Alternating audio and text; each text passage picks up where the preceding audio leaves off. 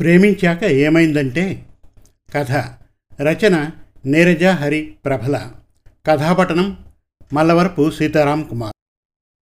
Phone ring అవుతుంటే lift చేసింది రమ్య. రమ్య ఈరోజు కాలేజ్ ఇవ్వగానే మూవీకి వెళ్దామా? అడిగాడు శరత్. సరే అని ఫోన్ పెట్టేసి కాలేజీకి వెళ్ళేందుకు సిద్ధమవుతోంది రమ్య. రమ్య బ్రేక్ఫాస్ట్ రెడీ అన్న తల్లి సుమతి గొంతు విని వచ్చేస్తున్నా అంటూ డైనింగ్ రూంలోకి వెళ్ళిన రమ్యకు తన కోసం ఎదురు చూస్తున్న తండ్రి రంగారావు కనిపించారు.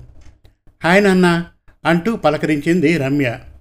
హాయ్ రమ్య నీకోసమే ఎదురు చూస్తున్నా అన్నాడు రంగారావు.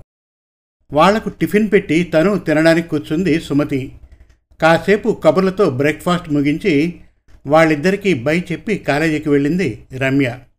ఒక ప్రైవేట్ కంపెనీలో పనిచేస్తున్న రంగారావు భార్య సుమతి కూతురు రమ్యతో పెద్దలిచ్చిన ఇంట్లో సంతోషంగా ఉంటున్నాడు. ఆ దంపతులు తమకు ఉన్నంతలో గుట్టుగా బతుకుతూ పరువు ప్రతిష్టలే ప్రాణంగా భావిస్తూ రమ్యను కష్టపడి పెంచారు. రమ్య కూడా కష్టపడి చదువుతూ ఇప్పుడు కాలేజీలో ఇంజనీరింగ్ చదువుతోంది. తన క్లాస్మేట్ అయిన శరత్ క్రికెట్ ఆట అతని అందం మాట తీరు చురుకుదనం చదువు పట్ల అతని శ్రద్ధ నచ్చి అతనితో సన్నిహితంగా ఉంటుంది రమ్య. తొలుత వాళ్ళ పరిచయం స్నేహంతో మొదలై ఇద్దరి మనసులు కలిసి ఇచ్చిపుచ్చుకున్నారు వాళ్ళిద్దరి మధ్య తరచూ సినిమాలు షికార్లు పరిపాటే. ప్రముఖ వ్యాపారస్తుడైన విశ్వనాథానికి ఏకైక కొడుకు శరత్. చిన్నప్పటి నుంచి అతను ఐశ్వర్యంలో పెరుగుతున్న ఇంటర్ పూర్తవగానే తండ్రి తన వ్యాపార బాధ్యతలను చూడమన్నా వద్దని పట్టుబట్టి ఇంజనీరింగ్ చదువుతున్నాడు. అతనికి రమ్య అందం నిదానం మాట తీరు. చదువులో ఫస్ట్ రావాలన్న ఆమె పట్టుదల నచ్చి ఆమెతో ప్రేమగా ఉంటున్నాడు. వాళ్ళిద్దరూ సరదాగా సినిమాలు షికార్లు చేస్తూ ఇంజనీరింగ్ను పూర్తి చేశారు. మంచి ఉద్యోగం వచ్చాక తమ ప్రేమ విషయాన్ని తమ పెద్దలకు చెబుదామనుకున్నారు. కానీ వాళ్ళు ప్రేమించాక ఏమైందంటే వాళ్ళ సినిమాలు షికార్ల విషయం ఇరు పెద్దలకు తెలిసింది. ఏది ఎంతో కాలం దాగదు కదా. ఇలాంటి విషయాలు అసలు దాగవు. ఆ విషయమై ఇరు పెద్దలు వాళ్ళ పిల్లలను ఇంట్లో నిలదీశారు. ఇద్దరూ తమ ప్రేమ విషయాన్ని చెప్పి మంచి ఉద్యోగంలో స్థిరపడ్డాక పెళ్ళి చేసుకుంటామన్న తమ నిర్ణయాన్ని తెలిపారు. విశ్వనాథన్ దంపతులు తమ అంతస్తు స్టేటస్కు తగ్గ మంచి సంబంధాన్ని వెతికి కొడుక్కి పెళ్ళి చేయాలన్న తమ నిర్ణయాన్ని తెలిపి ప్రేమ పెళ్ళి అంటే తమకిష్టం లేదని నిష్కర్షగా చెప్పారు. శరత్ తాను రమ్యనే పెళ్ళి చేసుకుంటానన్న తన దృఢ నిర్ణయాన్ని తెలిపాడు.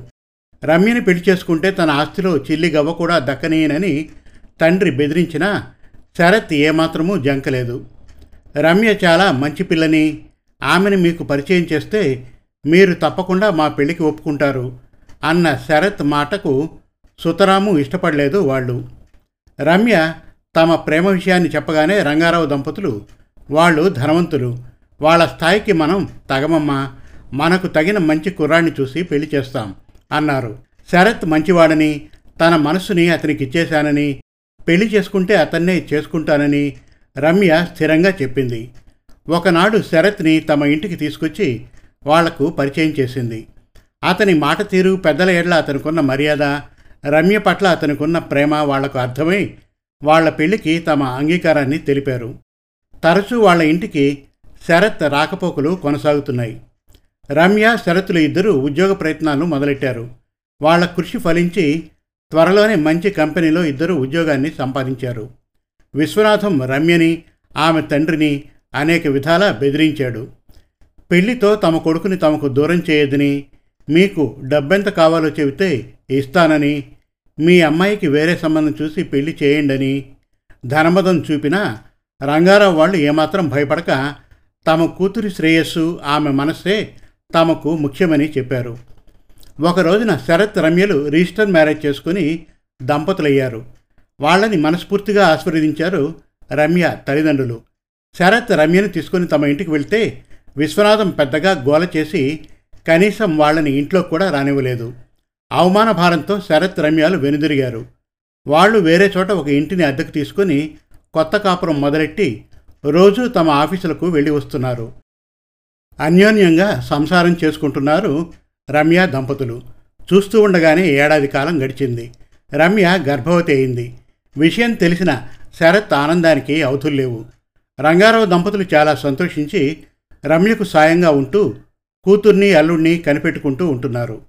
రమ్య గర్భవతన్న విషయాన్ని శరత్ తన తల్లిదండ్రులకు ఫోన్ చేసి చెప్పాడు. విషయాన్ని విన్న శరత్ తల్లి జానకి చాలా సంతోషించి కొడుకుని కోడల్ని ఇప్పటికైనా ఆదరించి ఇంటికి పిలవమని భర్తని కోరినా విశ్వనాథం మనస్సు కరగలేదు. చేసేది లేక మిన్నకుండిపోయింది జానకి. కాలం గడుస్తోంది. నెలల నిండి సుఖప్రసవం జరిగి రమ్య పన్నంటి మగబిడ్డను కన్నది. ఆ శుభవార్తను విన్న జానకి సంతోషంగా ఉన్నా విశ్వనాథం మాత్రం మౌనం వహించాడు. రంగారావు దంపతులు మనవడి ఆలనా పాలనా చూస్తూ రమ్య వాళ్ళని కంటికి రెప్పలా కనిపెట్టుకుంటూ ఉన్నారు. భర్త మొండి పట్టుదల మూర్ఖత్వం అర్థమైనా కూడా పుత్ర వాత్సల్యంతో జానకి తను కొడుకు వద్ద కొన్నాళ్ళు ఉండి వస్తానన్నా విశ్వనాథం ఒప్పుకోలేదు. నీవు అక్కడికి వెళ్తే నా పరపతిని ఉపయోగించి వాళ్ళని ఇంకా బాధలకి గురిచేస్తాను నీకు భర్త కావాలో కొడుకు కావాలో తేల్చుకో అని బెదిరించాడు. చేసేది లేక నిస్సహాయరాయలై మౌనంగా తనలో తనే రోధించింది జానకి. కొడుకు మీద మనవడి మీద దిగులుతో కొన్నాళ్ళకి జానకి కన్ను మూసింది. విషయం తెలిసి శరత్ రమ్యలు కొడుకు నెత్తుకొని బాధతో పరిగెత్తుకు వస్తే వాళ్ళని కడసారి చూపి కూడా ఒప్పుకోలేదు విశ్వనాథం. చుట్టుపక్కల వాళ్ళు బంధువులు నచ్చజెప్పిన మీదట అయిష్టంగా వాళ్ళని ఆ కాసేపు అక్కడ ఉండనిచ్చాడు. శరత్ తన తల్లికి తలకొరివి పెట్టాడు. బాధతో భార్యను కొడుకును తీసుకుని తన ఇంటికి వెళ్ళాడు శరత్. శరత్ తన కొడుక్కి జానకిరామ్ అని పేరు పెట్టుకుని అల్లారు ముందుగా పెంచుకుంటున్నాడు.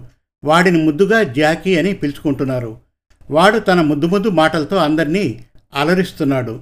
రోజులు సాఫీగా గడుస్తున్నాయి. కొన్నాళ్ళకు జాకీ పెరిగి పెద్దయి స్కూల్లో చేరాడు. ఒకనాడు విశ్వనాథం గారికి హార్ట్అటాక్ వస్తే పని మనిషి సాయంతో హాస్పిటల్లో చేరాడు. డాక్టర్లు మంచి ట్రీట్మెంట్ చేసి ఆయన్ని ఇంటికి పంపారు. పని మనిషి ఫోన్ ద్వారా తండ్రి అనారోగ్యం తెలిసి శరత్ రమ్యని జాకీని తీసుకుని తండ్రి ఇంటికి వెళ్ళాడు. చచ్చి బతికిన విశ్వనాథానికి ధన మదం కొంత తగ్గి మనసు కాస్త కరగ్గా వాళ్ళని లోపలికి రానిచ్చాడు.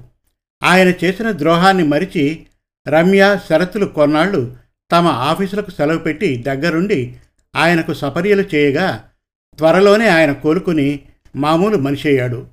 ప్రాణం మీదకొస్తే గాని మనుషుల విలువ తెలిసి రాదన్నట్లుగా విశ్వనాథానికి కొడుకు కోడలు మనవడి విలువ ఇప్పుడు తెలిసొచ్చి వాళ్ళతో ప్రేమగా మాట్లాడుతున్నాడు.